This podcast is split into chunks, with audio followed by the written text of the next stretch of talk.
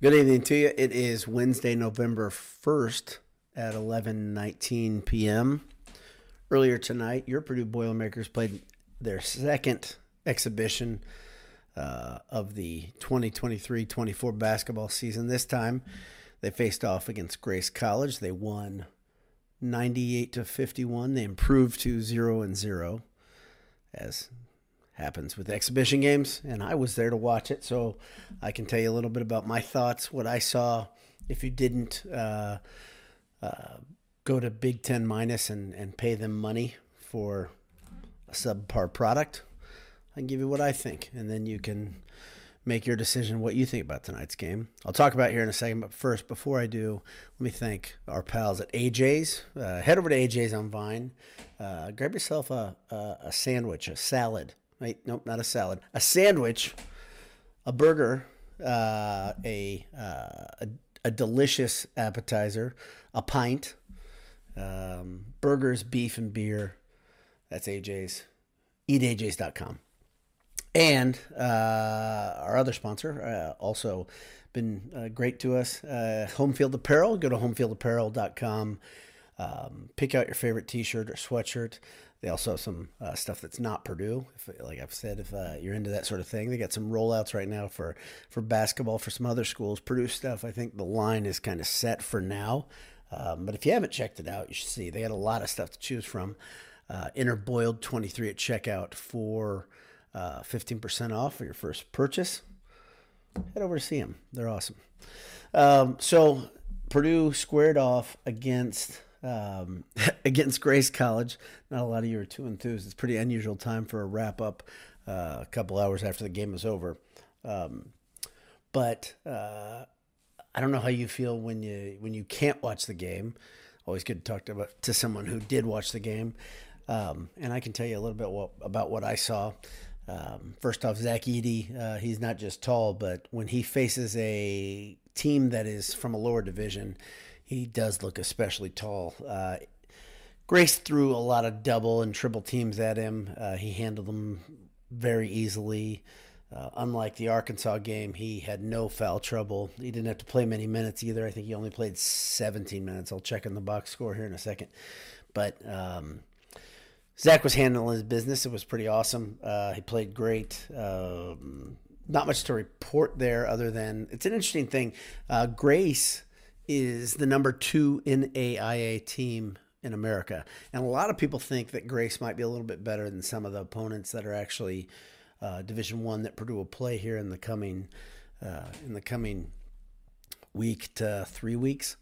There's some opponents that uh, aren't the strongest teams, of course, sprinkled in there with some some absolute mothers. This this pre-con is one of the most difficult schedules I can remember as a Purdue fan.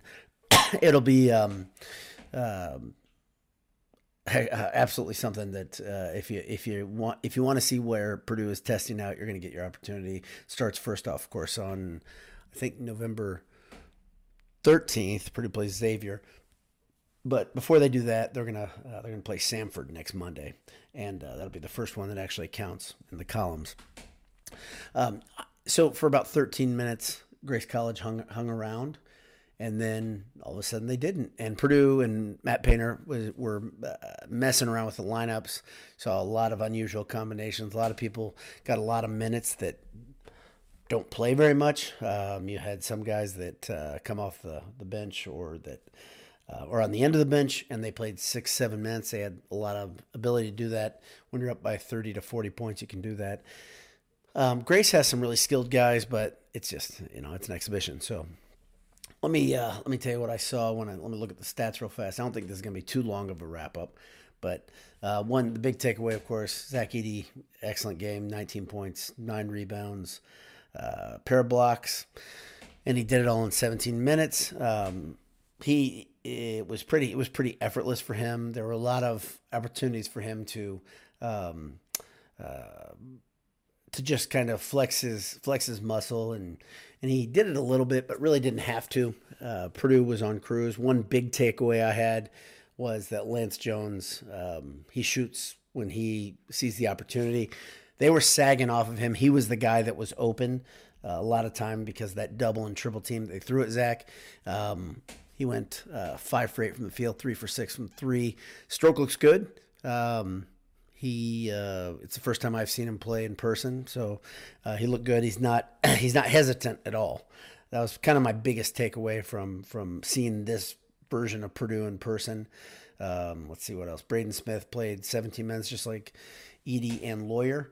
Um, he went four for nine, 11 points, five rebounds, uh, six assists, and he cleaned up some of the turnovers. Like uh, once again, uh, the length that Purdue played uh, played against Arkansas, this was not at all uh, not at all like that game. Uh, the score shows a pretty accurate depiction, but Purdue really in the second half they, they when they put when they threw a um, an organized lineup, meaning a lineup that you'll probably see.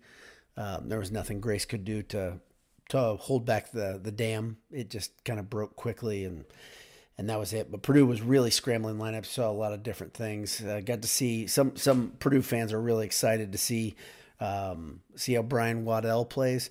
Waddell looked, um, if I'm being real honest, he got he got um, beaten pretty easily on a couple pump fakes on the defensive side. Uh, he looks pretty resolute on offense when he when he get, has the ball in his hands, but um, I was hoping to see a little bit more. I was hoping to see more minutes too. I think, yeah, he had 14 minutes, but uh, they're more towards the end of the game when the game was mostly out of hand. Uh, Ethan Morton does look quicker. He does look leaner, um, but he's interesting. 17 minutes and hardly anything to show for it. Not a lot of stats. Uh, two rebounds, but um, uh, he, he looks different though. He looks he looks lighter. He's quicker off the floor. Um, all that stuff's true that you've heard um, different people that have watched him play before. Um, Sam King, Carson Barrett, Chase Martin, um, Josh Furst, uh, Jace Rayl all got to play. Um, and let's see which one of them. Yeah, um, Carson Barrett played six minutes. It's pretty unusual. Um, uh, Gillis played kind of a. Uh, he, he, wasn't. I wouldn't say he was fired up. Just kind of business-like. he played 14 minutes, five points. Um, Myles Colvin. Uh, one thing I had a big takeaway with watching Myles Colvin. You've seen videos of him. Maybe you've seen him play in high school. You've heard the talk. Uh, you've seen some. Maybe you've seen some highlight videos. He is a silky, smooth player. He had a turnaround uh, that was awesome. He had a um, a feed where he, uh, it was a wraparound uh, pass where you can see the the upsides there, but who knows if he's I, I still think there's a uh, there's still a chance that he might redshirt. So um, I don't think anything anything's been decided there. Um, if you you leave the comments if you've if you've heard differently. Will Berg um, in 12 minutes had 11 points, six rebounds, and his height and his strength. Uh, was impossible for Grace College to match up with. Grace actually called up called off the dogs, dogs as well uh, towards the end of the game. They they pulled their sp- starters or most of them anyway, and uh, Will Berg was there was just nobody in his way at that point, and and he was doing big things. Uh, he looked pretty good. Fletcher Loyer, very uh, again, a lot like um, Mason Gillis, didn't have to do much, wasn't pressed very hard, um, six points, uh, and then like I said. Braden Smith, 11 points, five uh, rebounds, six assists. So that's about it. It wasn't, um, it was an exhibition. That's about it. That's all there is to say about it. Um, Mackey Arena uh, crowd was decent. Uh, paint paint crew was solid uh, for an exhibition. They did a pretty good job. A lot of Grace fans were there. It was kind of funny. There were a lot of red shirts up top. I sat next to the brother-in-law of Grace's power forward, who's a who's a pretty good player. I think he's uh, predicted to be all NAIA, um, uh, you know, like nationally recognized player. Sorry, my voice a little little funny, but um, yeah, not much to report. So, um, like I said, on Monday, I think it's at 7 p.m. Oh, it's 6:30 actually. Um, Purdue plays Samford, so uh, not Sanford and Son, but Samford, and um, should be another tune-up. I have two tune-up tune-ups before playing Xavier, and then it gets pretty real. I don't know if there's anything you can take away from this game. Uh, the Arkansas game, I went back and I watched highlights of it on YouTube, like I promised. Um, that game was called differently. I know you may have read this in um, media outlets. That was called differently than um, the type of game that it felt like it should be. And I know I'm going to talk a little bit about that more than um, the Grace game right now, just because a game that's in a, on a big stage where you have uh, two teams that are that are very very uh, good teams, good programs, highly ranked teams. Um, you'd think there'd be a little more physicality in, involved or allowed. Uh, a couple of Zach Edey's fouls didn't make any sense at all to me. Um, and that that happened a couple times during that game. Very very unusual way to to call that game, uh, in my opinion, and it was inconsistent too. The officiating was um, wasn't like they were calling every um, uh, every touch foul, but uh, they Zach Edey specifically his first foul of the game was super questionable. He had two fouls very quickly, so he was in foul trouble the entire game. Then if you if you watch that, he he got his fifth foul. Or I, I think they allowed foul outs. Some exhibitions they they just say no foul outs, but I think he got his fifth foul in overtime if I'm remembering correctly, um, and it, that one was legit. But today he was completely out of foul trouble. His his first foul came with like 40 seconds left in the first half, and it was a foul that.